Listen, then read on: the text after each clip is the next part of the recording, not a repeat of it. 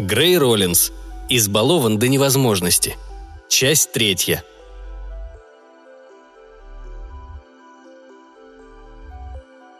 Пока Мартин вел машину, я объяснял свою версию. Его лицо лишь ненадолго освещалось уличным фонарем и исчезало в темноте до следующего фонаря, и я наблюдал будто кадр за кадром, как он сначала сопротивляется предложенному мной решению, а затем постепенно улавливает в нем стройность мысли. Он неохотно согласился с каждым пунктом моих рассуждений, и, наконец, я изложил ему ход событий от начала до конца и без внутренних противоречий. От моего сценария он был не в восторге, но вынужден был признать, что все это не лишено смысла. Найти место для парковки посреди ночи удалось без проблем, поэтому мы остановились прямо перед зданием, где жил Кэл Розен. Мартин повернулся ко мне и сказал: «Виктор, даю тебе последнюю возможность. После этого мы или станем героями, или опозоримся. Не хочешь отступить или вернуться?» «А ты?» Он поморщился. «Нет, похоже, не хочу. Раз уж ты вытащил меня из постели, то почему бы не довести дело до конца?» Мы вошли. Сначала охранник недоумевающе глянул на меня, когда я задал ему интересующий меня вопрос. Потом почесал в затылке и сказал: «Подождите. Пожалуй, мне несложно будет найти нужные вам сведения». Он взял связку ключей и отпер кабинет в противоположном от нас конце холла. Не прошло и минуты, как охранник вернулся с толстым регистрационным журналом в руках. Он уже водил пальцем по странице. «Да-да, на сороковом этаже всего неделю назад сняли квартиру». Я победоносно глянул на Мартина. «А я что говорил?» И сказал: «Как вам известно, дочь Кэла Розена была похищена в пятницу на прошлой неделе. У меня есть основания полагать, что к этому могла иметь некоторое отношение та недавно снятая квартира». Глаза охранника сузились. Он посмотрел на Мартина. «Правда?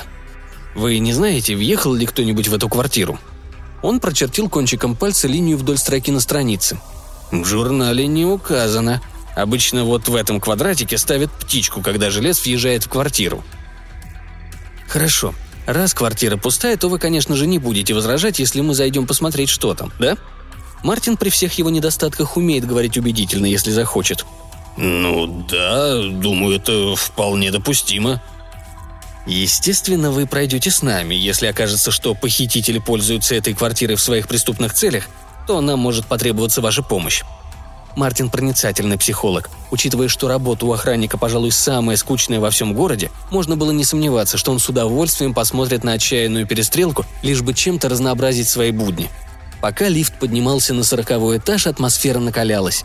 Охранник то и дело похлопывал повисевшую у него на боку кобуре из черной кожи, будто хотел убедиться, что в случае необходимости оружие окажется под рукой. Когда мы пошли по коридору, он начал крутить в руке связку ключей. Мы подошли к двери, и он попытался открыть замок, но имевшийся у него запасной ключ оказалось невозможно повернуть. «Замок сменили», — сказал охранник, отчасти озадаченный, отчасти раздосадованный.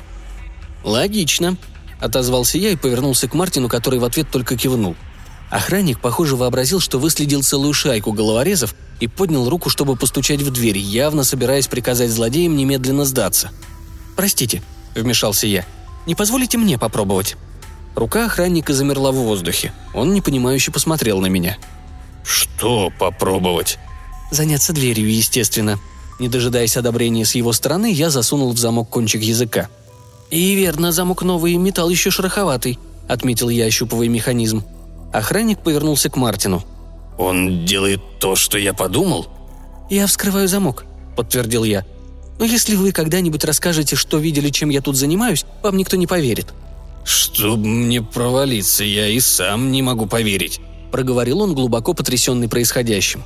Замок оказался сложным, но я с ним в конце концов справился.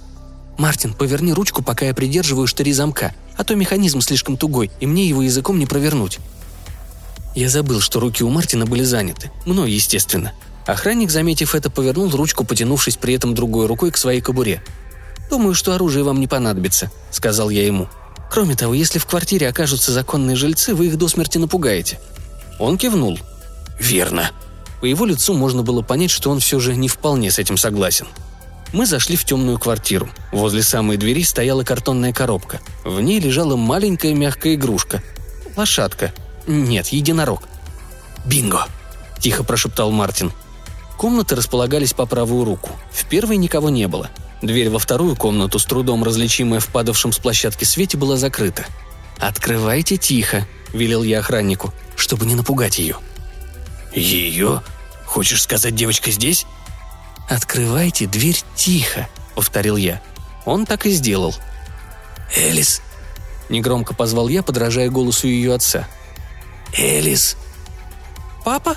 — донесся голос кроватки, стоявшей у окна.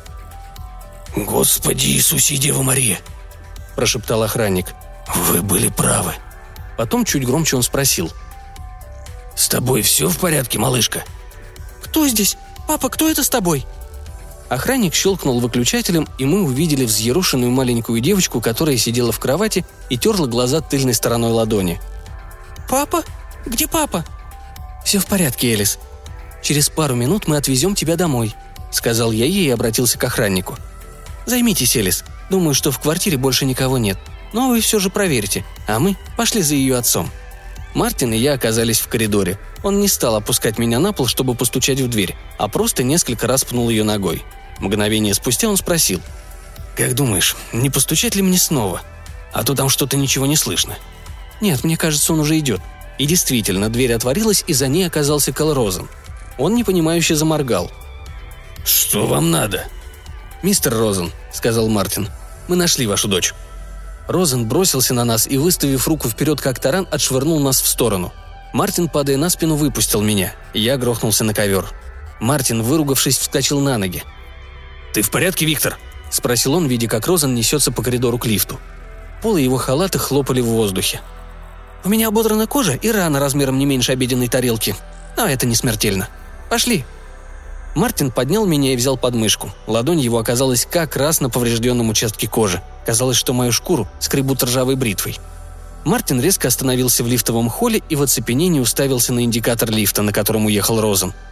«Да где это видано, чтобы от преследования спасались на лифте?» – возмущенно произнес он. «Здесь было видано», – сказал я ему. «Только что». «Допустим. Что же нам теперь делать?» «Сесть на другой лифт, придурок. Если, конечно, ты не считаешь, что способен спуститься на сорок этажей быстрее лифта». Пока мы ждали другого лифта, индикатор уехавшего показывал нам, что Розен, не останавливаясь на промежуточных этажах, прибыл на первый.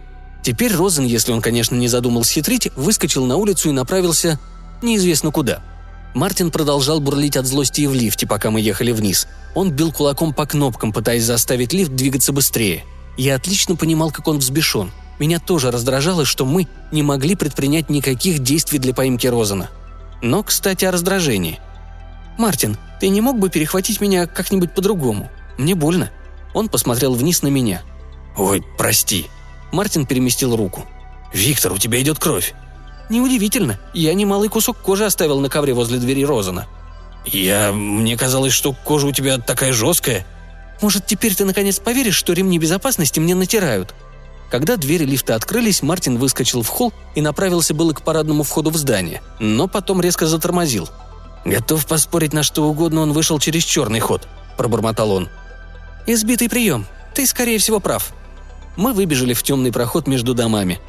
Вокруг царил сумрак, не нарушенный ни одним уличным фонарем. Мартин остановился. «Проклятие, ни черта не вижу». Я решил, что его глаза просто не так быстро приспосабливаются к темноте, как у меня. «Поверни направо», — сказал я. Он двинулся медленным шагом, вытянув перед собой свободную руку. «Держись правее, а то наткнешься на стену». «Откуда ты знаешь?» «Я же ее вижу». «И куда теперь мне идти?» «Так и двигайся вперед. Ты идешь как раз в нужном направлении». «Чувствую себя всадником без головы из сонной лощины», — пожаловался Мартин. «Да», — согласился я, — «ты тоже несешь все мозги в руке». Краем глаза я увидел едва заметное шевеление. «Вот он!» — крикнул я. «Где?» «Ты что, его не видишь?» «Ничегошеньки не вижу». Несомненно, ни разу за всю историю не происходило задержаний настолько странных. Я подсказывал Мартину, куда идти, пока он не наткнулся в буквальном смысле слова на ноги Розена, который прятался за мусорным баком, до последнего момента надеясь остаться незамеченным. За все те годы, что я провел на земле, а мы с Мартином в каких только переделках не побывали, меня еще ни разу не забинтовывали. Ощущение было неприятное. Я же даже одежду не ношу. Быть завернутым в какую-то ткань совершенно чуждо. «Мартин, когда можно будет снять эту штуку?» «Когда кровь остановится». Мари ласково улыбнулась. Может, тебе будет легче забыть о своих бинтах, если я прямо сейчас дам тебе тот кочешок салата?» Я был не в силах удержаться, рот мой начал наполняться слюной. «Ты не забыла!» Мартин медленно повернул голову и уставился на нее. «Ты притащила противный, заплесневелый, гнилой, склизкий, вонючий качан салата сюда и положила его в мой холодильник?» «Естественно, салат полагается подавать только охлажденным». «Но от него может...» Он сделал неопределенный жест руками в воздухе. «Пойти всякая зараза, бациллы какие-нибудь». Она печально покачала головой. «Когда ты в последний раз заглядывал в свой холодильник? Там и так поселились все известные человечеству микроорганизмы. Кстати, где ты только взял ту клейкую гадость, что стоит там на поддоне, на второй полке, вся поросшая чем-то оранжевым?» «Это шоколадный торт», – смущенно пробормотал он. «Как давно он там находится?» – продолжала выпытывать она, не желая, чтобы все так просто сошло ему с рук. «Это тот самый, который ты приготовила мне на день рождения», – виновато признался он. Мари уставилась на Мартина. «Твой день рождения, придурок, был полтора месяца назад, и ты еще не съел торт?» Он понимал, что оказался в безвыходном положении. Если сказать, что торт ему понравился, то она станет выяснять, почему он его не съел. Если заявить, что ему не понравилось, то она, пожалуй, наденет ему на голову это покрытое оранжевой плесенью блюдо. Я бросился спасать Мартина. «Мари, торт так ему понравился, что он решил поделиться со мной. И ему, конечно, ничего не оставалось, кроме как подождать, пока торт немного подкиснет, чтобы можно было угостить меня». Она посмотрела на меня и на Мартина, а потом всплеснула руками. «Вот какие вы мужчины!» Взглянув на меня, она снова воздела руки. «И пришельцы тоже!» Мартин украдкой бросил на меня благодарный взгляд и попытался переменить тему разговора. «Так ты не хочешь узнать про Розена?» Она поджала губы, решая, не стоит ли нас обоих хорошенько отругать. «Ну давай. Вижу, тебя так и распирает. Не терпится рассказать мне, как ты блестяще с этим справился». «Это не я, это Виктор». Выражение ее лица немного смягчилось. Она повернулась ко мне. «Тебе не надоело спасать твоего любимчика в сложных ситуациях? Он тоже бывает полезен. Это ведь он вытаскивал Розена из-за мусорного бака. Поскольку Розен тяжелее меня раза в четыре, я бы не смог этого сделать». Она пошла на крохотную кухню, чтобы помешать соус для спагетти, уже закипавший на плите. «Так как же вы узнали, что Розен сам похитил свою дочку?» – крикнула она через плечо. Я ответил. Он сказал, что в записке с требованием выкупа было все как обычно. Меня это насторожило. Откуда ему знать, как бывает обычно? Почему он говорил о записке с таким знающим тоном? Было еще несколько странностей.